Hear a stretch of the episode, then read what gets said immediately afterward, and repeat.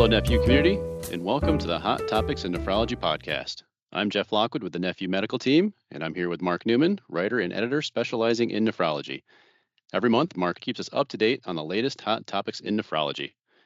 Well, Mark, new year, same podcast. It's uh, good to see you again. Feels like I haven't seen you since last year. yeah, it's a uh, it's actually cold here in Arizona. You know, as cold as it can get.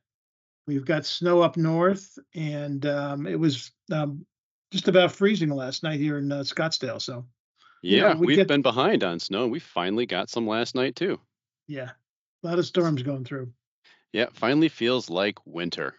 Well, today, uh, Mark will be covering an important paper just released in the JAMA Pediatrics regarding increasing BMIs among adolescents and the risk it poses for chronic kidney disease.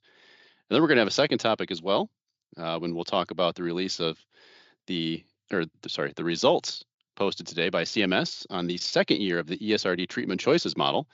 And we've covered this in uh, previous NephU podcasts. It's a demonstration aimed at determining if financial incentives lead to an increased placement of patients on home dialysis and directed to transplantation. So, Mark, let's get started. Okay. Thanks, Jeff. So uh, let's launch our first podcast for this new year and talk about this new JAMA pediatric study. Uh, we'll start with the conclusion first from researchers at Sheba Medical Center in Israel. And here's what they said In this cohort study, high BMI in late adolescent, and they defined in this study uh, the population as age 16 to 20, was associated with early CKD in young adulthood which can occur even in seemingly healthy individuals with high normal BMI and before the age of 30 years.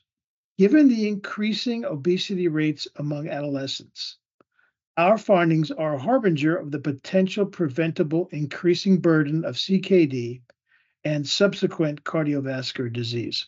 So there's a lot to unpack there, Mark. Can you give us some more details about the study? Yeah, the researchers retrospectively studied data on 593,660 Israeli adolescents aged 16 to 20 years old, but born after January 1st, 1975. And these are these are individuals who had medical assessments for mandatory military service, which is in essence how they gathered the data. The mean age at study entry was 17.2 years, and 54.5% were male, and the mean follow-up was 13.4 years. So it was, it was a good breakdown between male and female. For males, the risk for developing CKD increased the most among those with severe obesity during adolescence, followed by mild obesity, overweight, and high normal BMI. So these findings were similar among the females in the study as well. The authors noted that the study results showed that obesity in the teenage years pose a higher risk of CKD even if there were no signs of prediabetes or cardiovascular disease. So even a high normal BMI without those other indications, without those other morbid conditions uh, in late adolescence was associated with an increased risk for CKD.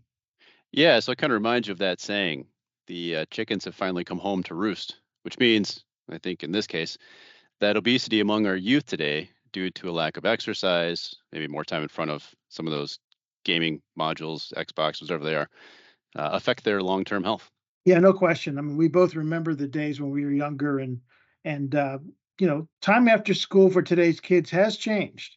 We found ways to burn off calories by playing baseball, riding our bikes, and other youth sports. Well, many school systems today no longer require physical education classes. And studies show participation in youth sports has declined. Maybe all Xbox and PlayStation should be sold with a gym membership and wellness guide. You know, it would be a good idea. And that's exactly why I'm not a big gamer myself and I really limit my kids. You know, the authors acknowledge this as well, noting that adolescent obesity rates have been steadily increasing, with one in five adolescents in the United States having a BMI at or above the 95 percentile for age and sex on the CDC growth chart. So this has been an ongoing issue. And we have known for some time that there's a connection between kidney disease, cardiovascular disease, brought about by uncontrolled hypertension and diabetes. And I think more recently, and with this study, the link to obesity. So now we are seeing this problem among adolescents. Yeah, I agree. And that's a really good recap. Um, so, Mark, what is our next topic for today? Well, we've been covering this ETC model um, for for a number of uh, podcasts over the last year or so, and this, of course, was part one of two demonstrations launched by CMS as part of the Advancing American Kidney Health Initiative, which was signed as an executive order by then President Trump in 2019. So this is a mandatory model for dialysis facilities, meaning that if your clinic was in the HSA or hospital service area that CMS selected, you were obligated to participate. The demonstration started in January 2021. The second year of the demonstration has been completed. And uh, last year, we, of course, reported on the first year and what the results were. And CMS just released the report today on progress and improvements in kidney care. So we'll review that in a minute, but here are a few factoids. This involves 2,564 participating facilities, and it roughly covers, well, in this particular case, we have the exact number 121,451 Medicare fee for service patients. Now, this does not include Medicare Advantage patients, and that's the way the demonstration was designed. There has been some discussion about with the increasing growth of the number of patients on dialysis who enter Medicare Advantage, how this might skew uh, the demonstration, and will they accept those patients as they go forward? So these patients are managed by what they call managing clinicians, and the program provides payment adjustments that encourage participating ESRD facilities and these managing clinicians to ensure that ESRD beneficiaries have access to and receive education about the kidney disease treatment options. And here's a quote from the study, from the demonstration uh, project literature. Specifically, CMS positively adjusts certain Medicare payments to participating ESRD facilities and managing clinicians for the first three years of the model for home dialysis and dialysis related services. Similar adjustments are made if dialysis facilities get more patients evaluated and placed on the wait list for a transplant. And CMS also provides payments if patients who go on home dialysis or get waitlisted for transplant uh, who are considered socially disadvantaged. So the main focus here really is looking at financial incentives and whether they make a difference for dialysis providers. And there's many, you know, if you do a survey among providers, among clinicians, there's a lot of folks that believe that home dialysis and transplant are the best options. But we both know that that is only roughly about 15% of the patient population is on home dialysis. And we still, of course, have the supply and demand issue that we've talked about many times right. regarding transplant. So the message here is CMS recognizes the economic advantages of both of those two options and wants to encourage more of it. And that's what they're trying to determine whether financial incentives would make a difference. Right. So, you know, if you send more patients home or help them with a kidney transplant, in essence, you got two options to save the government money. And the dialysis clinics kind of share in that savings. But has it worked? Well, it's a good question. I remember, as I said, we reported on the first year results, and they're pretty pretty lukewarm. I mean, there was a few um, uh, improvements in getting patients evaluated for transplants but it didn't show up necessarily in the transplant rate column. There was also improvements in the number of patients who were trained for home dialysis, but it didn't necessarily show up differently in terms of the number of patients added to or or moved to home dialysis. So it's sort of like you've gone 50%, but you didn't accomplish the second part. So, and again, by this report, which is commissioned by CMS, uh, by the Lewin Group, which also did the first year results, uh, they acknowledge the program has not done very well. Uh, here's a summary of their year two report. Through the first two years of the ETC model, there was no difference in the growth in home dialysis between the ETC areas and the comparison group, which in essence are facilities outside of that um, outside of that demonstration. Uh, here's a quote: Home dialysis grew similarly across ETC areas and the comparison group increasing 12% to 15.2%, in ETC areas, and 12.7% to 15.9% in the comparison group uh, from 2017 to 2019, uh, and then to 2021, 2022, respectively. So, in other words, there was an increase, but it wasn't any different than in areas where there was no financial incentive provided. Uh, to date, the ETC model has led to an 8% increase in home dialysis training. We mentioned that earlier. The most of that change occurred in 2021. And in terms of transplant, overall transplantation has increased in the ETC model, but there's no significant increase in transplant wait list or living donor transplantation, which is also a major focus uh, for CMS.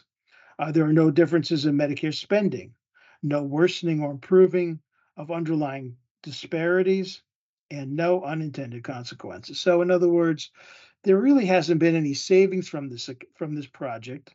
There hasn't been any change in overall outcomes, quality of life, um, and uh, there hasn't been any change in getting more patients who are in these um, disparity, you know, who are facing social disparities, getting more of those patients um, on home dialysis or transplant, and that was also a focus.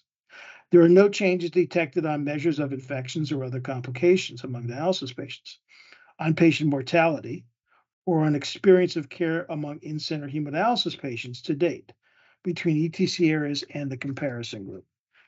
So CMS concluded by saying the following, given the challenges and the complexity of increasing home dialysis and transplant rates, and the early stage of the model implementation, it is too early to form conclusions about possibly longer term impacts of the model. So maybe we'll see something in their year three report next January. But I think the overall message is that financial incentives do not necessarily lead to a change in practice patterns. And ultimately, you know, there's always a sense by CMS that the easiest solution is to, in essence, pass some more money around and hope that provides incentives for providers. Uh, but the bottom line is many of these um, facilities um, may or may not have home programs, for example, and this is an issue that was talked about earlier. Um, the if you were in this catchment area, if you will, in this service area, and you don't have a home dialysis program online, but you're still obligated to follow through you will miss out on those financial incentives because you don't have a home dialysis program. So you have to think about is it worthwhile to establish one and pay the cost and pay the staffing and pay the overhead to take advantage of this incentive? And if you decide not to, in essence, you're getting penalized for not improving your home dialysis population because you don't have a you don't have a training center.